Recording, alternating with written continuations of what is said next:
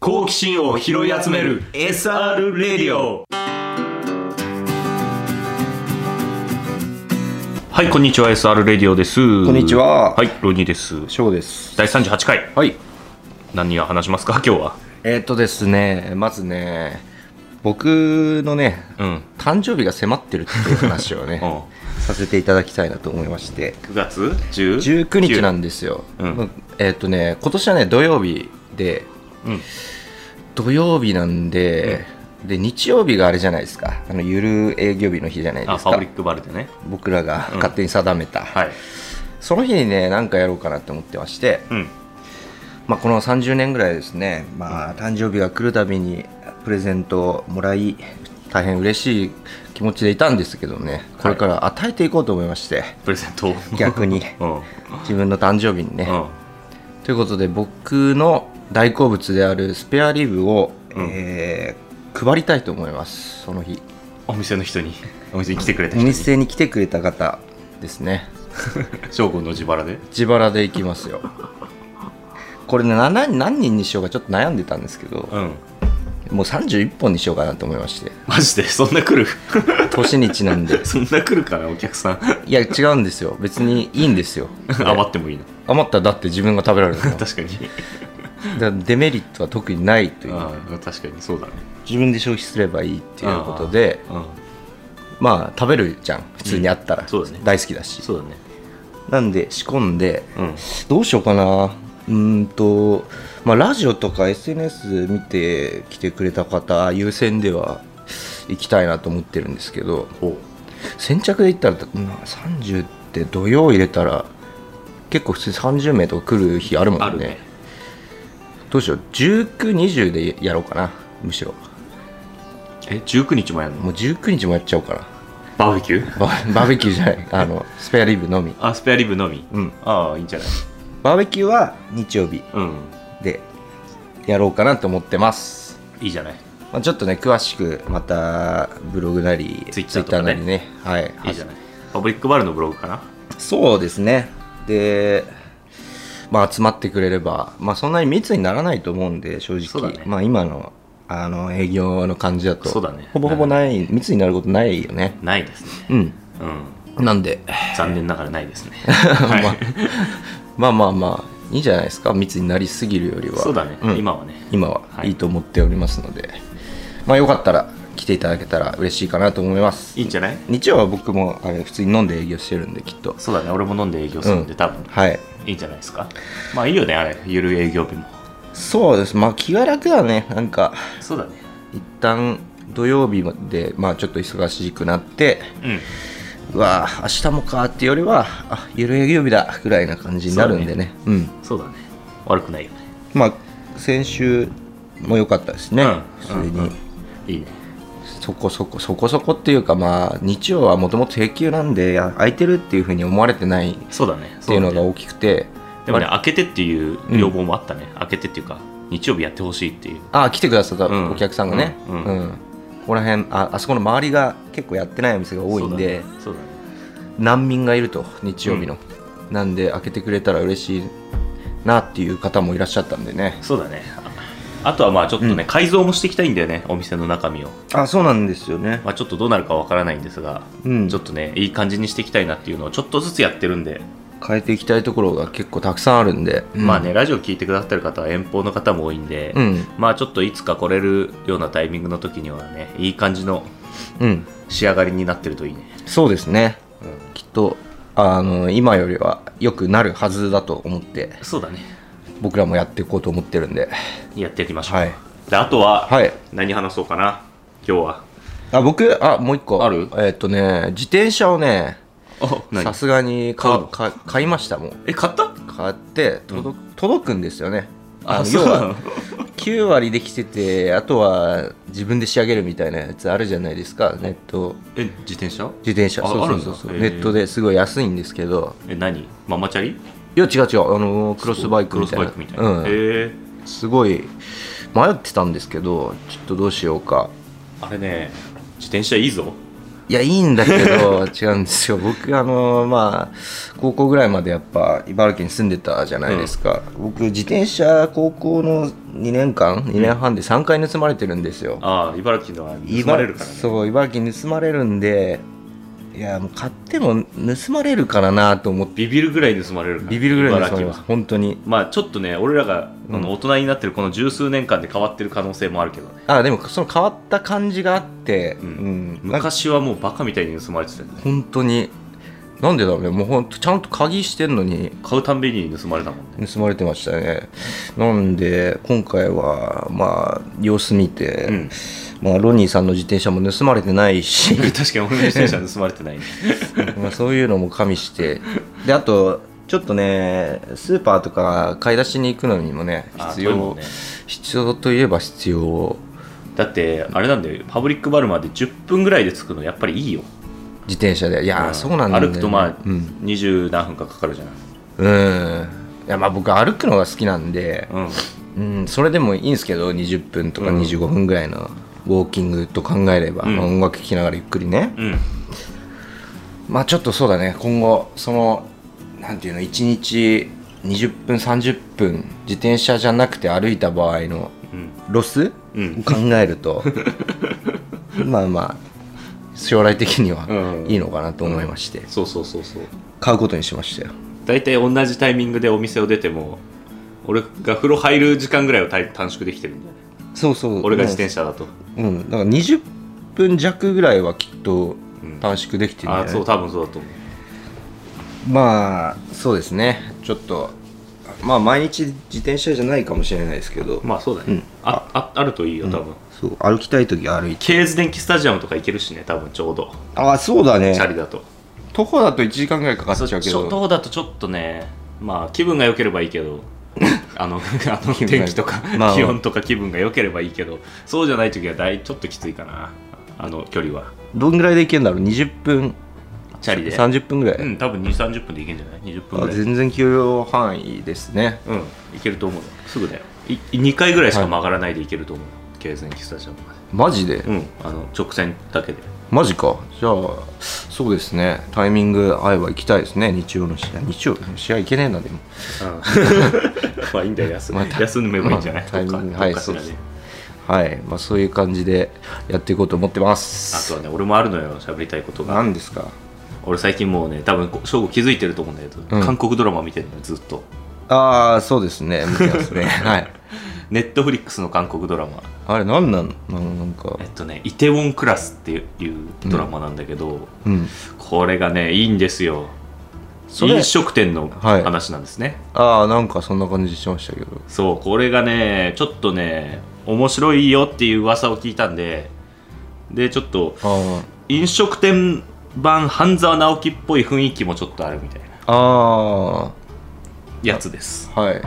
あ、えっ、とまあ端的に言うとうん大企業、うん業界トップの大企業と、そううんえっ、とち弱小のんちっちゃい居酒屋はいが戦うっていうああ構図ですね業界トップの飲食店のグループがいてそそれにう挑んでいく挑んでいくそうでそこの業界トップの飲食店のグループがその主人公のちっちゃい居酒屋を潰そうとあの手この手をかああ仕掛けてくるって いう東京中央銀行みたい なそうそうそう、まあ、とにかくそう,、はいそういう構図のはいドラマでね結構面白いんですよ、な何が面白いんですかそのえーっとねまず最初の第1話は結構面白くて、うんまあ、ちょっと俺もまだね全部見終わってないんですよ今10 16話ぐらいあってはい10話ぐらいまで今見てるんで、まだ全然どうなるか分かんないんですけどああ第1話が面白いのが、うんえーっとね主人公がえーっとね名前忘れちゃったえーっとねパクセロイはいパクセロイっていうのがお父さんと仲がいいんですねうんでお母さんはいないんですはいでお父さんに育てられていましてはいでお父さんに育てられて高校生の時に転校します、はいある学校に地方の、そしたらその学校の転校初日で、えーいじめを目撃するわけですねうんあのなんかぼお坊ちゃんみたいなやつはい金髪の性格の悪いお坊ちゃんみたいなやつがオタクみたいなはい子をいじめるわけですねはいでまあ、周りのクラスメートは見見ないふりをしてるわけですよ、うん全員だけどその主人公パクセロイは、えー、と曲がったことが大嫌いというか、はいえー、とそういう信念を持ってるんですね真面目に生きるっていううん信念を持っているので、まあ、助けるわけですねうん迷わず、何やってんだっつってはいでえーっ、となんかそれでもやめなかったんで金髪のうんやんちゃ坊主がぶん殴ったんですねどえ誰がどええーーっ、とね主人公が主人公そがの金髪の金髪はいあのいじめっ子をうんぶん殴るわけですね、はいそしたらそのまあ金髪の子は、えーっと大金持ちだったんですよねうん大金持ちまあ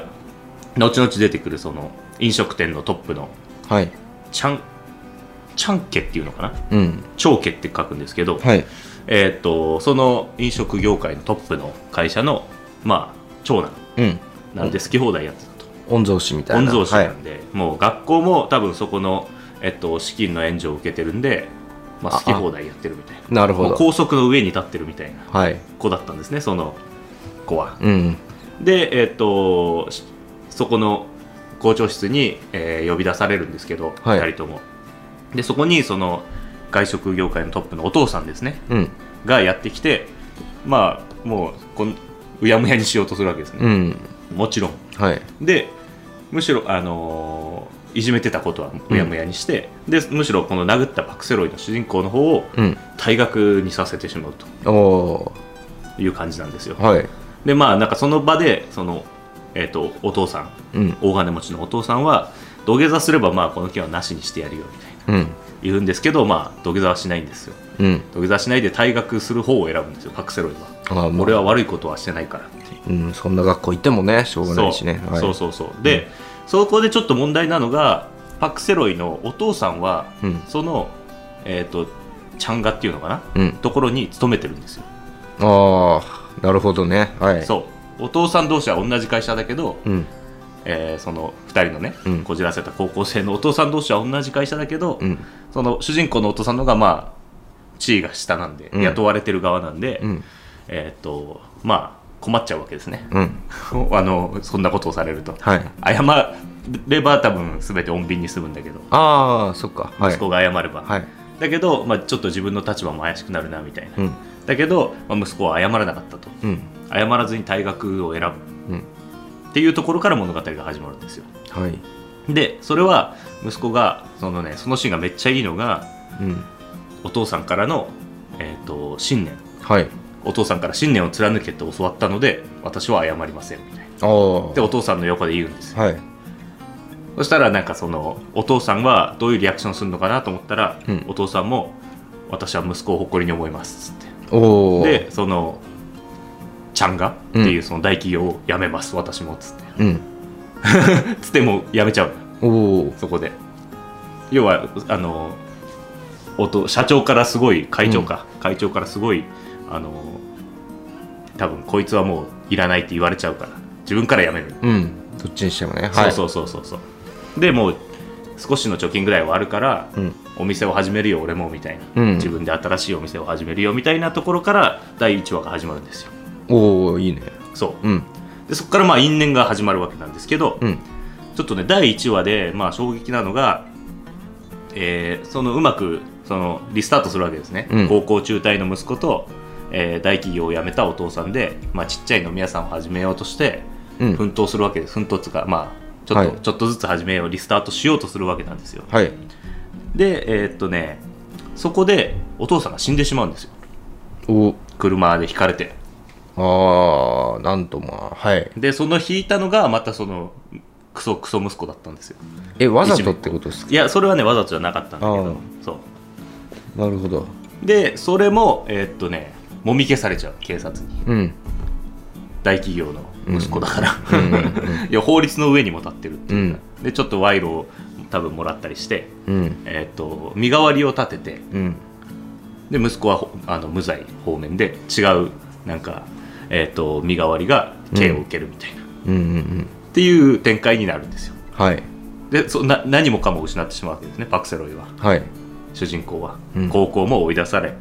お父さんも、まあ、事故だけど殺されてしまい、はいでその殺したやつは刑務所にも入らずうんもう何もなくっうんていうところでえー、とそのパクセロイの復讐の物語が始まるっていうえー、一人で店をやっていくことにそうなるっていうそう感じでで逆に、えー、とパクセロイは、えー、とそこですぐ店を始められるわけじゃなくて、うんえー、と親父を殺されてしまったのというのが分かった瞬間にうんぶん殴りに行くんですねその息子をああボコボコにうんでボコボコにぶん殴りに行ってでその暴行の罪でパクセロイが逮捕されてしまうわけですねあ実際にぶん殴ってしまったのそうもうぶん殴りまくるもうぶん殴りまくってでその暴行の罪でパクセロイは刑務所入りしてしまうんですね、あそのそいつは殺したにもかかわらずそうそう暴そうそう行だけでそうそうそうそう刑務所に入れられたとそうはいでっていうところからまうんあ始まるんですけどそのパクセロイは真面目にこうずっと生きるんで、うんその後もう何年もかけて、うんえっと刑務所から出ていき、うんえーそこから出てから、まあ、まともな仕事にはつけないので、はいえー、と前科持ちのうん中卒なので、うんまあ、漁船とかで働いてお金を貯めてやっとお店を出せるとああいうところですうーんっていう話なんですよ大体はいでこれがね結構面白いのがえーっとねこれどうやって復習するのかなっていう話なんですようんこれまだ私も見てる途中なんで分かんないんですがはいえーっとねちゃんと復習するんですね飲食業界での復讐そ見返すうそうでまあどっちかっていうとビジネスの畑でちゃんと戦ってううん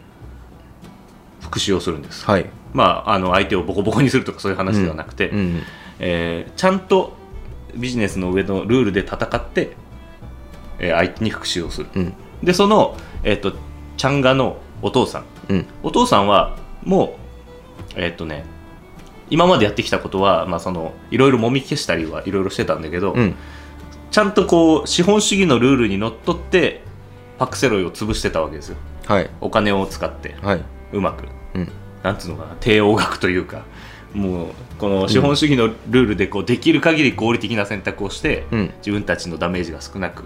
うんしつつ人をいじめるみたいなはいことをしてるんで、まあ、別にそのお父さんは犯罪人ではないんですよねそんなに、うんあの多分ギリギリ合法なとラインでずっとやってるんですよまあまあまあまそうでまあはい息子はちょっと犯罪を犯しちゃってるんであれなんですけど、うんでそのそのお互いにこうルールの上でちゃんとビジネスで戦っていくっていうのが意外と面白いあうんまあ主にそのお父さんとそうあのその主人公の戦いが面白いんですよでその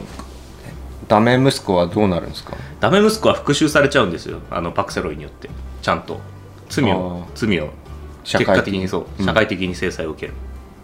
なるほどただお父さんとはずっと戦いが続くうんなるほどねでねそのね途中なんですけどどうやってこう復讐をするのかっていうところが面白くて、うんえーっとね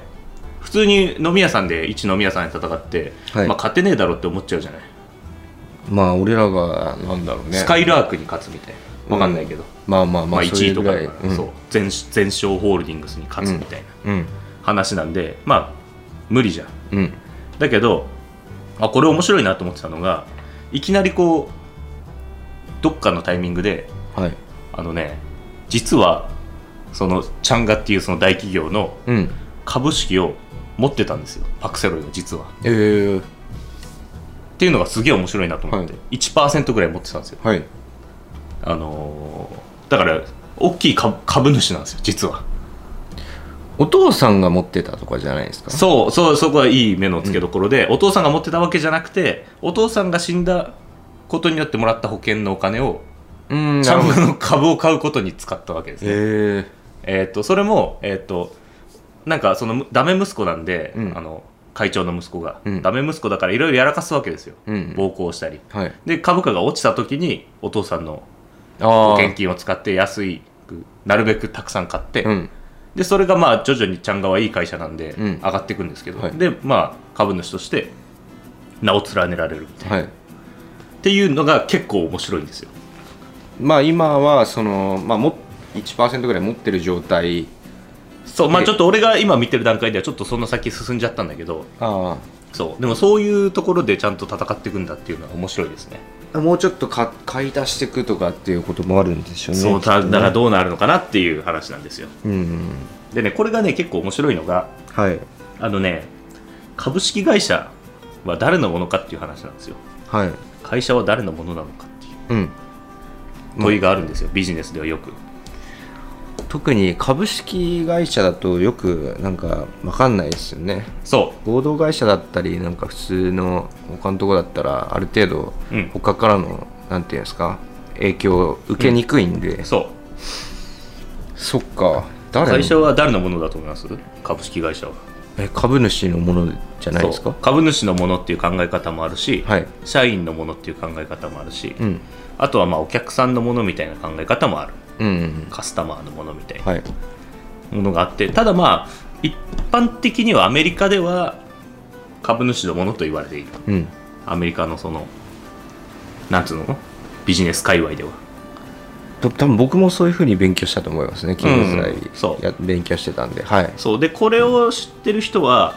案外いないつくあんまり多くないんですよちゃんと考えてる人が、はいっていうのも、えーっとまあ、会社員になるじゃないですかはいで会社員になって、えーっとまあ、この前の紹介した、えーっと「僕は君たちに武器を配りたい」みたいな本にもちょっと書いてあったんですけど、うんえー会社員とかになるということは、まあ、別に悪い選択ではないんですけどうん実は、えーっとまあ、その会社のトップに上り詰めても会社は自分のものにはならない可能性が高いんですよね。はいはい株主になれない可能性がもともと会社は誰のものかっていうのが株主だったりそう他の人っていう考え方であればそうまあ一社長にな取締役とかになったとしても、そうそうそうそう自分の別にただのうん、サラリーマンのままの社長肩書きが変わるそうそうそう給そう料が変わるぐらいでそう、はっいていう可能性が、まあ、結構い多くの会社では多いんじゃないかなと思うんですよはいだから、まあ、さそこの前のその「僕たちは武器を配りたい」っていう本では、えーちゃんと自分も利益を得るような働き方をしなさいっていうふうにアドバイスされてるんですね、うんなるほどねはいえー会社員でうんあの自分が成果を上げまくってはい会社の売り上げに貢献しても自分に返ってこないような仕組みうんで働いてはいけないというはいで要は株主になりなさいってことですねはい自分もうん株式会社で働くならば、えーまあ、例えばちっちゃいベンチャー企業とかに早いうちからジョインしてうんでまあなんかストックオプションというかその自分でちゃんと株をもらってはいはいで会社の業績が上がれば自分もリターンとかバックがある、うんあとは会社の決定事項に自分も参加できるはいあの株主総会とかうんにちゃんと自分も参加できるっていうのがまあ大事ですよっていう話なんですよはいあの僕たち僕は君たちに武器を配りたいの一説によると、うんまあ、そういう働き方を、まあ、頭がいい人はしなさいみたいな、うんまあ、要は、えっと社員会社員のまま株主を持たない会社員のまま過ごしていくと自分のリスクをコントロールできないっうんていうふうにこそういう言葉で書かれてたんですよねはいはいだからまあ、つまり、えっとまあ、自分も投資家的な生き方をしていきなさいっていうことなんですけど、うんまあ、それとつながる話で、まあ、パクセロンのやり方は結構面白いなと思ってはい自分の会社はプレイヤーとしてやりながら潰したい会社の株主を株を持つっていう、っうんていう非常にねまあなんて言うんでしょうえビジネそスの戦略上面白いそれでもあれなんじゃないですか潰すっていう考えなんですかねあの株式を持ってるっていうのはえっとねもう掌掌握しちゃいたいんじゃないですか潰すっていうよりはえっとねそうそうなんですよ多分、えっとねいろんな考え方はあって、うんただ多分パクセロイ個人はそのおいとにかくそのチャンガっていう会社に因縁があるわけじゃなくて、うん親父と息子に復讐をしたいわけですね、うん、要はその2人を下ろしたいっていう、はいその偉いポジションから、だけどそのチャンガっていう会社は、えー親父がオーナー社長なんですようんいや自分も株式をたくさん持ってる社長なんですよ、はいだから倒しづらいうん交代とかさせにくいんですよ、はい要は強いんですよめちゃくちゃうん自分のものなんですよ会社がはいだし自分も社長だしだからそういう社会社を潰そうとするのはなかなかやっぱりうん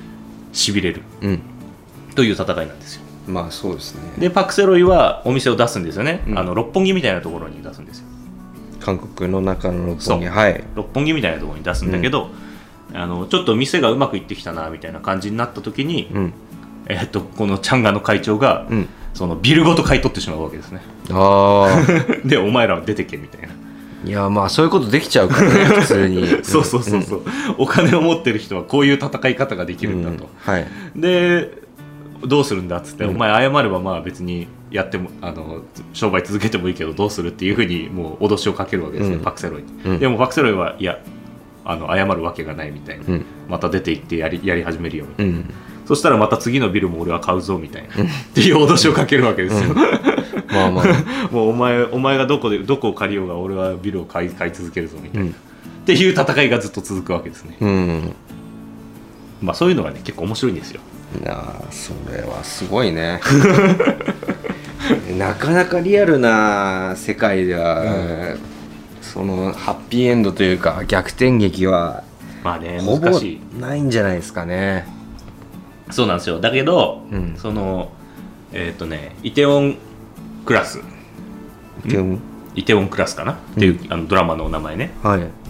で結構ね面白いのが少年ジャンプ的なんですよねちょっと、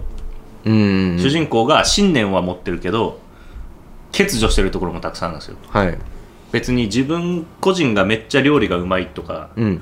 いうわけではないし経営のスキルがあるわけでもないんですよ別うに、だんからぶっちゃけ何もないんですよ、しはい信念だけある人なんですよねま揺るがない信念だけが、でそこに惹かれていく人がたくさんいるっていうあうんまあルフィみたいな感じ、はいあのとかキングダムのシンみたいなうんでそこにねちょっとねいろんな多様性のある人が仲間が集まってくるわけですよ、うんインスタグラマーの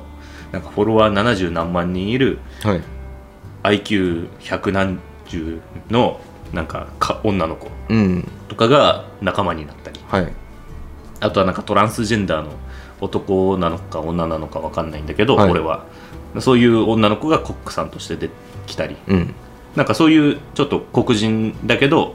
えっとかい英語は話せなくてうん韓国人みたいなはい男の子が現れたりとか、うんあとは前科持ちの人が入ってきたりとか,、だうかんらそういうなんかいろんな経歴を持った人たちがこうはい集結していき、その大きくしていくわけですね、うんお店を。はいっていうのがね、まあ、結構少年ジャンプ的でちょっと面白いっえーていうのもありますえそのお店で出してるメニューだったりそういうのはあるんですか描写みたいなお店に出してるメニューは韓国料理だからそんなあれなのよね対してあれあなのんまり変わらないんだそうあのあんまり、まあ、別に参考になるものはないあ ーだけど結構ね見てて面白いのは最初もう自分でお店始めるんだけどパクセロイは、だけどもうインテリアとか内装のこと全く分かんないからはいえっ、と全然人入ってこないわけですようんでもインスタグラマーの子が入ってきた瞬間にもっとこうしてこうしてああしてって全部言ってああそれれの通りにしたらこうまあ映えるおう店、んで若い人がちょっと入ってきたみたいなうんことが起きたりするわけですよはいへなんかそもそも明るすぎるよこの店とか、えうんなんかそういうところを言ってあげるととかねあとまあね、家賃の相場とか、まあ、六本木のあたりなんで、うん多分家賃60万ぐらいなんですよ、うん50万とか60万とかはいだからおおなるほどと思ってあーなん かリアリティがあるなと思って 確かになだ1日の売り上げもなんか何十万とか言って言ってるんだけど、んおーもうなるなるほどリアルだなとかなるほど何十万とかなんかそのインスタグラマーが来る前までは、うんなんか週末で10万ぐらいしか売り上げてなかったのにみたいな、うん今はなんか20万とか30万売り上げてるよみたいなへえなんかいいじゃないですかねそうそうそうそうグランメゾン東京みたいな感じもちょっとしますけどねああそ俺の見てないんだよねでもまあ構図というかうんうんうんうんうんなんかそういう感じ。まあ、それよりもっとひどいのかな、因縁とか含めたら、その韓国の。そうだねなんかね韓国はあとはね日本韓国のドラマを日本の人が好きな理由もねちょっと分かったわ僕はあんまりダメなんですよね。あのね本、価値観がうん極めて日本に近い、やっぱり当、ああ、学そう歴いうにた対する考え方とか、はいはいはいあと差別に対する意識とかこと。、なるほど。極めて日本人に近い、うんあと飲み屋さん選ぶ基準とか、な見てる SNS とか、使ってる SNS とかが極めて日本に近い。あだからその高卒で何言ってんのとかその前科持ちで何なのとかっていう言葉のチョイスとかが、うんあんまなんか日本と近いな価値観がっていう、確かにそうだね、うんまあ、多分日本の,、うんあの韓国の方が学歴の意識が強いんだろうけど、うんあなんかだからちょっと入りやすいんだろうなっていうのは、うんなんか多分アメリカの、えー、とドラマはいとかよりも結構ね近いから入りやすいっちゃ入りやすいね、うーんん、なるほど僕、うんあ結構アメリカの方が入りやすいなと思ってるんですそようそう多分ねアメリカの方がさもう多様なうんものがさ入り混じはいり済みの国じゃない、うんだから多分全然あのーあとカルチャーもちょっと違かったりするからうん結構ねそこがやっぱり日本の人は韓国ドラマ入りやすいのはそれなのかなっていうあとはちょっとね恋愛の要素が強いな あそれはちょっと俺はあんまり好きじゃない けどあまあ入れたが るよねそういうの、まあ、日本のえあのドラマとかもすごい多いじゃないですかそうそうそうね恋愛の要素いらないんだよねと思いながら見てる俺は、うんちょっとね恋愛4のビジネス6みたいな感じなんですようんその4のところは俺大体気を抜いて見てますまあ、ドラマだと絶対恋愛要素入っちゃうんだろうねそうだからね多分、うん全16話なんだけど恋愛要素を消しちゃえば11話ぐらいで収まるのになって思いながら見てますうんこれ恋愛要素長えと思いながらへえ結構面白いですよなるほどなんか意外と意外と見れちゃううんあのねそのパクセロイって人がちょっとねクンスンテっぽい感じねどういうちょことっあー顔がいやーどうなんですかね髪型もあ髪型か髪型がえでもねちょっとね顔もそんな感じなのよあの目つきとかうーんあのなんつうのかな怖いじゃないけど うんなんかね信念を持った目っていうか へえそうふと見せる表情がねだから多分強い韓国のとあと胸板の厚さとかなんかはいパクセロイが強いんですよ、うん胸板が厚くてでもなんかそういうところとかもねちょっとコンスンテっぽい感じもしますえー、まああとはまあそんな感じかなはいまあね結構ね面白いですよイテウォンクラス、はいネットフリックスネットフリックス見てあれとでこれこれ見るためにか加入したまたかにしたの、うん、再加入した だから次何見よっかなと思ってるああテオンクラスねうん結構ね悪くないですよあとはね個人的に好きなシーンがうんあれなのよえっとね親父が生きてる頃にうん酒を飲むんですね、高校生だけど親父にはいお酒を教えてもらって、うんで2人ともまあえっと1回学校辞めて仕事も辞めての1回ドロップアウトした夜うんに2人で酒を飲んでお父さんにお酒を教わるんですよ、はいでおお酒を飲んで親父に「どうだ酒の味は?」って聞かれて「うん甘いよ」っていうのうん甘いって焼酎飲んで、はいでそれは今日は今日が、えっと過酷な一日だった証だみたいなことを言うんですよねああでそれがねすっごい個人的には好きへえ甘い今日が衝撃的な一日だった証拠だっってて言うんですよ、だけど、えー親父が死んだ後はいにパクセロイは何回もお酒を飲むんですようんでそこで、えっとあお酒の味を聞かれるたんびに苦いって言うんですようんだからずーっと酒の味が苦いんですね親父が死んだ後はいおそらく復讐が終わるまではなるほどパクセロイの復讐が終わるまでお酒が甘くならないんですよで終わったらもしかしたら違う言葉が出てきて最後多分お酒が甘くなってくれるといいなっていうお酒を甘く感じてもらえるといいなっていうはいことなんですねはいっていうところはね個人的にはいいですようん今日がそうね今日が、えー衝撃的な一日だった証拠だうん甘いはいそんな感じでございます、 であとはねちょっとねあれ見ましょうえーっとなんだっけハッシュタグハッシュタグはいハッシュタグ見ましょうハッシュタグ来てるかなどこだろう ?SR レディオはいハッシュタグえー、あ来てますよロビンさん、はいえ7つの会議はい見たけど予想以上に半沢直樹だった確かに SR レディオで言ってた通り最後のセリフは良かったしそれでも子供のように言い続けるしかないっていうのはとても響いたロニーさんは少し考えさせられる系の映画の方がお好みなのでしょうかおおーうんそうなのかなそうですね、う間違いないですね、えーっていうのも多分ねアクションとかもそんなに好きじゃないですね実はうんえーアクションの多分ねマーベルとかも好きなんですけどはいうー基本はヒューマンドラマとかノンフィクションじゃねえやあの実話に基づいたうんうん映画とかが基本は好きですねはいこのあとはだからあの SF とか基本好きじゃないです SF ねうん SF は私は基本的には見ないですね僕も見ないなあんまり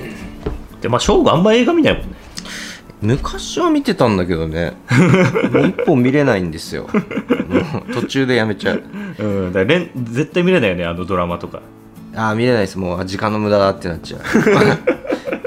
うわーってなるんででも、